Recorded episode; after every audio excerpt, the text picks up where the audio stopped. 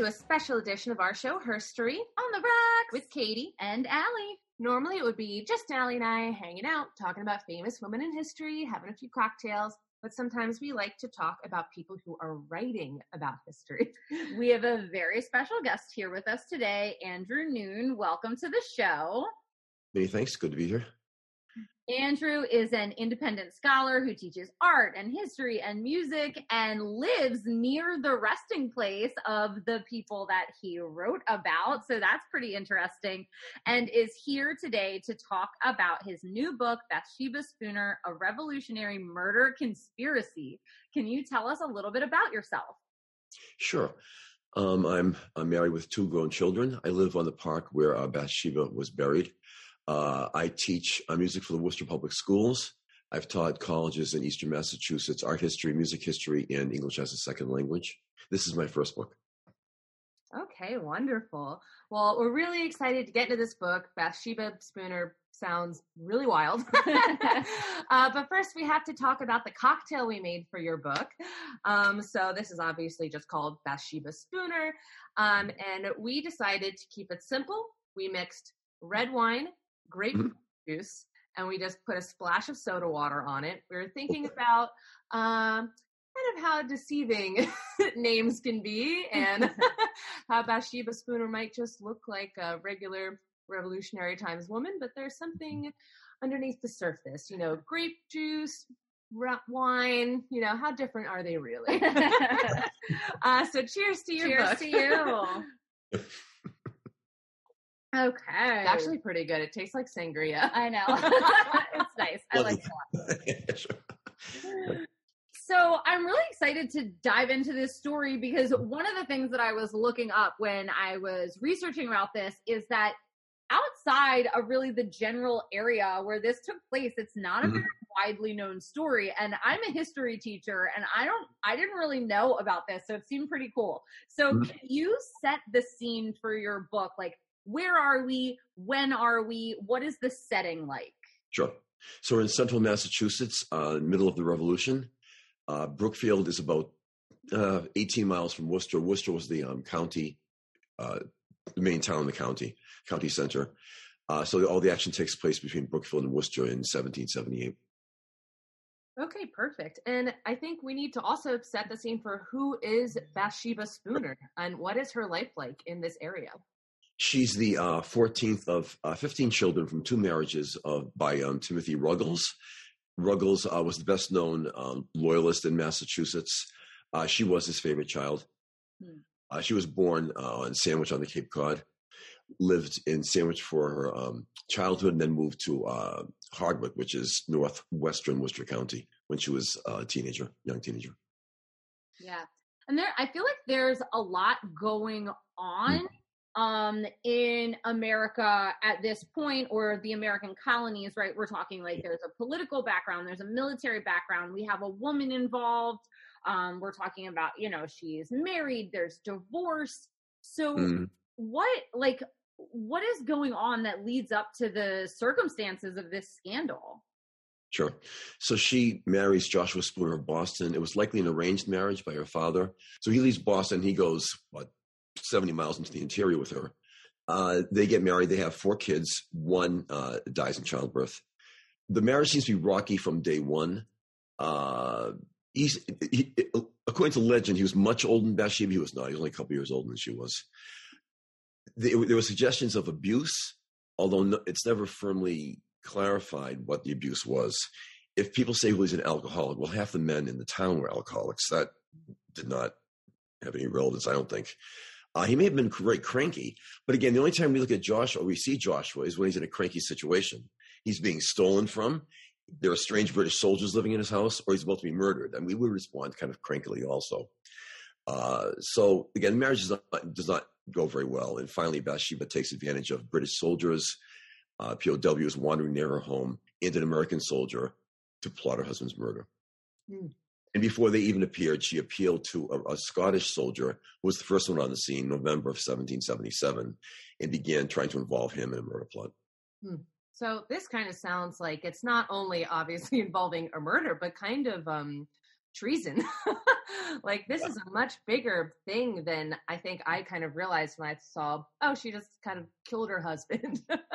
right, right. what kind of led to this being um like how did they find out about the plot? How did everything kind of unravel? They were not very subtle about it. Uh, they would, would, go back and forth from Worcester, uh, Brookfield constantly. They were always in the taverns in Worcester. Uh, her sister uh, was Mary Green, who lives who lived in the estate across the street from me. Mary Green was married to the state's most prominent physician, John Green of Worcester.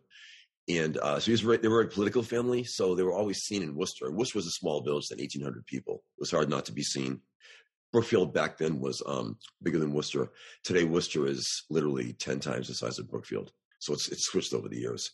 But uh, so Worcester was a real village back then. It was hard to not be seen. And someone as, as flamboyant as Bathsheba didn't hide her flamboyancies from anybody, really. You know, so she was not subtle. She was not it was devious, but it was kind of out in the open. Uh, and so the men were well known around town. Yeah. And mm-hmm. one thing I saw is that at, at this time, this like murder case ends up being as gripping as like the story of Lizzie Borden, who we've covered on this show. How how much did the people in the surrounding area know about this?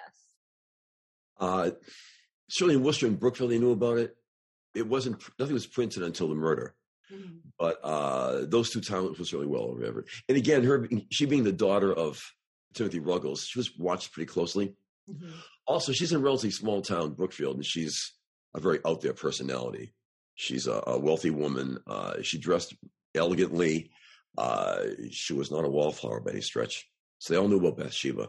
Mm-hmm. So the story was pretty much out there, and the suspicions were very high prior to the murder. Mm-hmm. That's something was about to happen. Yeah. And so everything kind of unravels. And I was reading online that, you know, they end up being caught and then executed. Mm-hmm. Um, but I also read that she was pregnant when she was executed. She was. She tried to say it, and did they not believe her? And what were the repercussions of executing a pregnant woman? Yeah. So, would you like some of the background of her pregnancy, or? Yeah. Oh, yeah. so she um at four months pregnant, she uh, protested to the state that she was pregnant and asked for a stay of execution. Her minister, who was her counselor, petitioned to the state. Uh, the exam was done. Uh, she was found not to be pregnant. She petitioned again, claiming she still was, of course, uh, and the state did not uh, endorse a second um, exam, but one went through anyways. The second exam found that she was pregnant, but the state ignored the results. A day before she was executed, there was another informal exam by a single midwife who also found she was pregnant. Uh, yeah, it's interesting. She requested an autopsy. Autopsy was done following her execution. They found the five month old child. And then you hear very little about it after that. All you hear is that she and her child were buried in Greenhill Park, and then everything shuts down. There's nothing about it. I mean, the shame, the the town must have been uh, very ashamed of it. I imagine. Mm-hmm. Yeah, especially since it seems like I mean, a lot of women would get uh, a stay of execution like for a very long time. I mean, even in um, you know Salem, some people accused of witchcraft. You know, so there's a history in Boston of like saying, hey, you know, we're not going to kill these women if they're mm-hmm. pregnant. It, that was, of course, that was an old trick, also uh, claiming um, pregnancy. Yeah, it's uh, Mary Read and um, who we do the 2 mm-hmm. pirate girls, uh, Anne Bonny and yeah. Mary Read both got yeah. got their sentences kind of held back for that. yeah. And uh, it, would not, it, would not, how, it would not have noticed her at five months. Right, right, right. yeah. It says a lot. About, it says a lot about the politics of the time. Also, I think they gave her the one one exam. You had your chance. Uh, things are very testy. Uh, the inflation was high. Mm-hmm. All the men are gone. Uh, things are not very happy in the Commonwealth. Mm-hmm. And so when, when it's not going to deal with it, right? You yeah. chance move on. I think that it also, of course, she was loathed as the daughter of uh, the leading loyalist. Right. And so, because we're in such interesting kind of political times, you know, mm-hmm. are there other people, you know, like Robert Paine, John Hancock, mm-hmm. that are kind of tangentially involved in this, or is it kind of kept out of that history? So John Hancock was the governor at the time, and as governor, he would have organized the trial. Robert Treat Paine, who signed the declaration, was the prosecutor. Mm-hmm. Uh, as you read in the course of the book, Abigail Adams comments on the case. offhandedly, but she, she refers to the, the, crimes of the day, and that was certainly topmost in her mind. It was the most outrageous crime carrying occurred in New England in the last 50 years. Uh, Levi Lincoln, who was Thomas Jefferson's future attorney general, he was defense counsel. So a lot of big names were involved.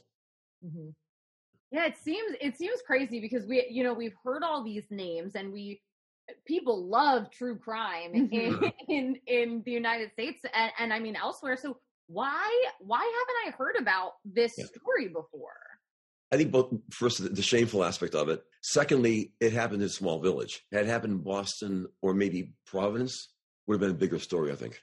Mm-hmm. But because it was really a tiny village back then, I think that's part of it.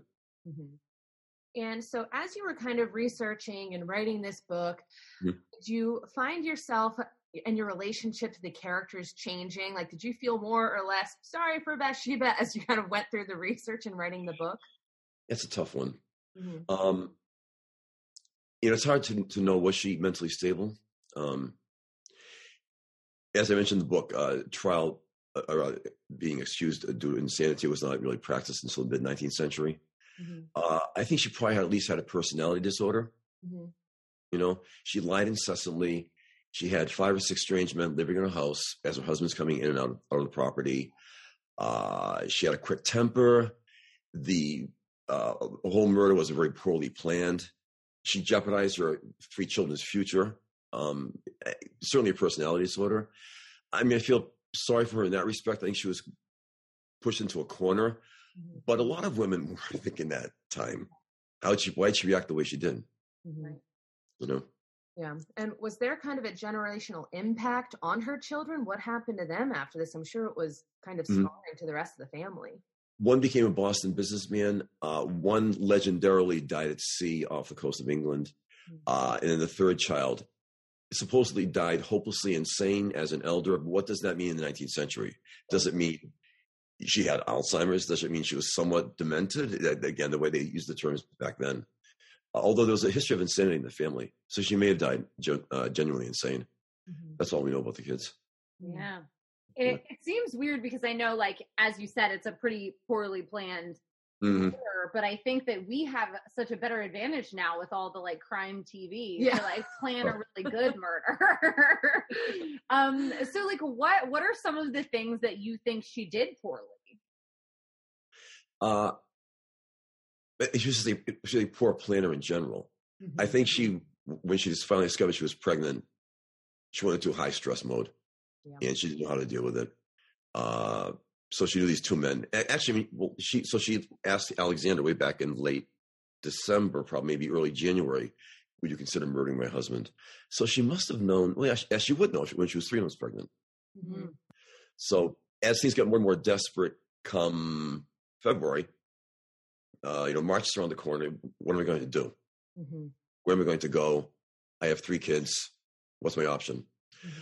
Uh, so I think things things really picked up at that point, and she had these three men available, mm-hmm. uh, and that's when the, the planning really took off. But it was it was poorly planned. The fact that there were so many murders, so many types of uh, sequences or uh, situations planned that never carried out, that were poorly thought through. Uh, I think she wasn't thinking clearly. Yeah. Yeah. Now I know this is um kind of a big story and it's not something that happens to most people thankfully. Um, but are there things that you think people can relate to when they read this story about this i don't know awful situation? Yeah i think yeah she's in a small town. Mm-hmm. she's wealthy. She's with a man she detests.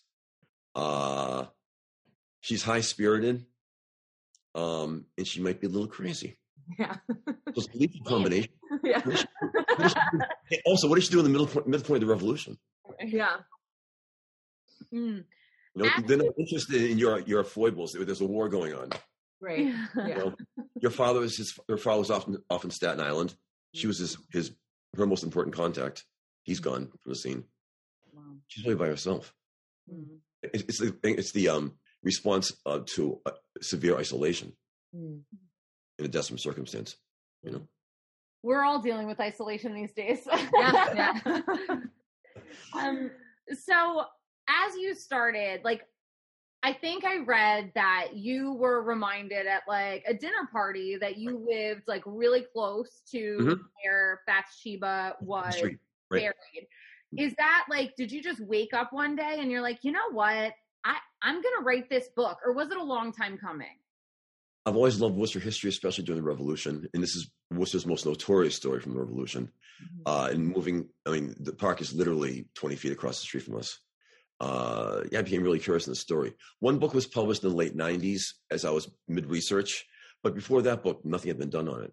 Hmm. The book published in the late 90s is more of a scholarly approach. I wanted more of a novelistic kind of, more easily readable book. Yeah. We appreciate that. Yeah. And um, where did you start when writing the book? Did you have an idea and did that idea change? Like, did it become more novelistic as you were kind of going along with it? Were you like, oh, this is sounding a little dry. Maybe I should take a different approach? yeah, I decided I didn't want so much of an academic approach. That would make for a shorter book, also. Mm-hmm. So, as you see in the book, I, there are a lot of side discussions of pregnancy, marriage, the war, um, military hospitals, yada yada. So, I wanted to um, bolster it with that. I wanted to make it really a more readable uh, book, really for the college educated. Again, more more approachable novel, novel more readable Mm. And did from day you one.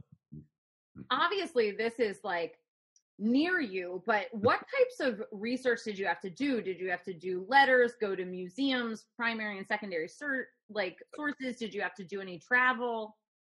Worcester's lucky. Worcester has um, America's largest archive, even for information before 1876, even be bigger than the Library of Congress, the American Wow. American Antiquarian Society. Uh, heard it here first, Yeah, everybody. I didn't know that. I didn't know that They have two. They have two thirds of all printed matter before 1876. They own two thirds of it. Uh, so that was my first source. They also have a lot of uh, primary material from the Revolution. So I would just randomly, I would, I try to recall old Worcester families, and I'd pull the family file and I'd find these letters and these journal entries that no one had looked at. So that was my primary source. Also, local libraries in all the towns that uh, involved the book: Brookfield, Hardwick, Princeton, et cetera, et cetera. So a lot of local libraries, Mass Genealogical in Boston, uh, Mass Historical in Boston, but the American Antiquarian Society in Worcester was primary. hmm And um, I, I also want to note, because it is such a big time in American history, were there things that you kind of started to go into, and then since you wanted to create more of a concise book, was did you have to kind of leave some stuff out that maybe you initially thought you would keep in, or you know, did you have to separate some stuff? Love to pursue more of the uh, what happens to the children.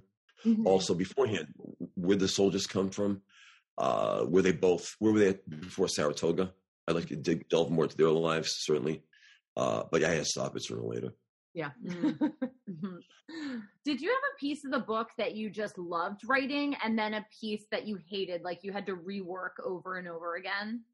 the murder part was uh, the most involved and probably the best to write.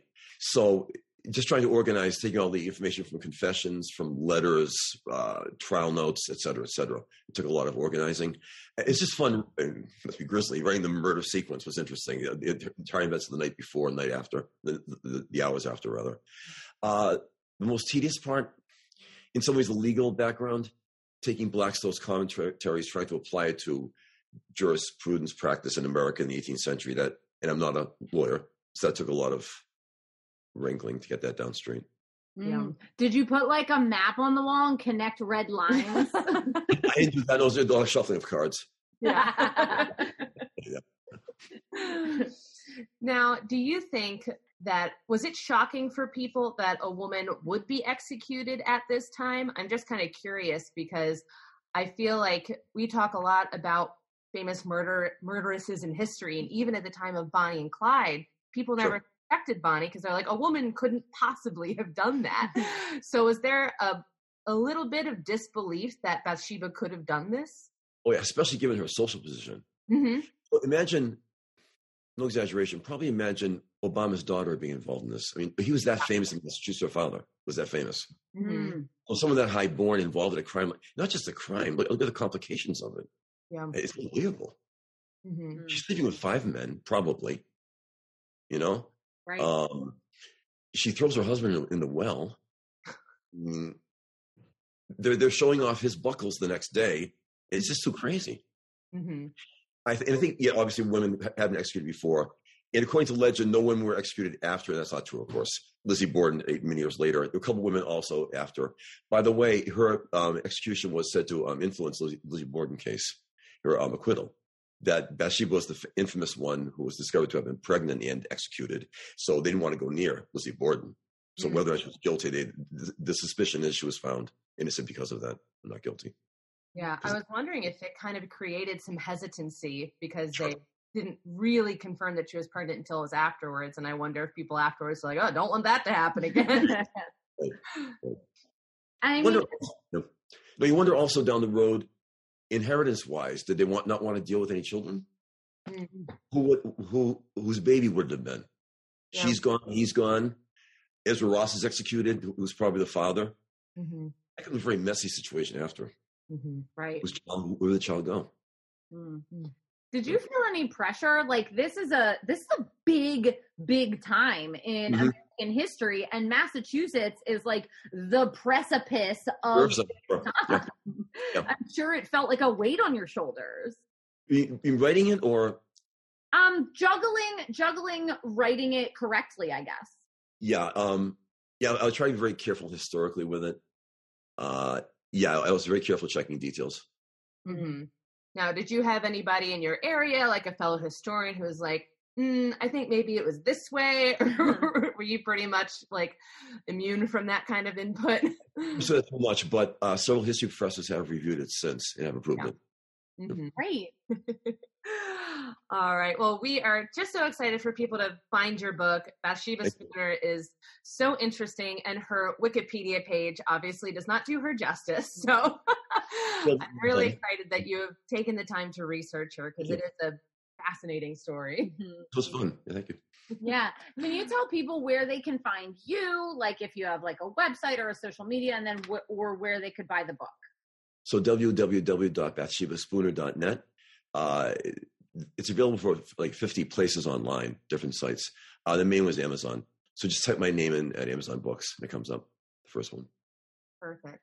Awesome. Well, thank you for bringing this woman to our attention. She was so fun to read about, and we can't wait till our listeners do that too. Thank you. I really appreciate it.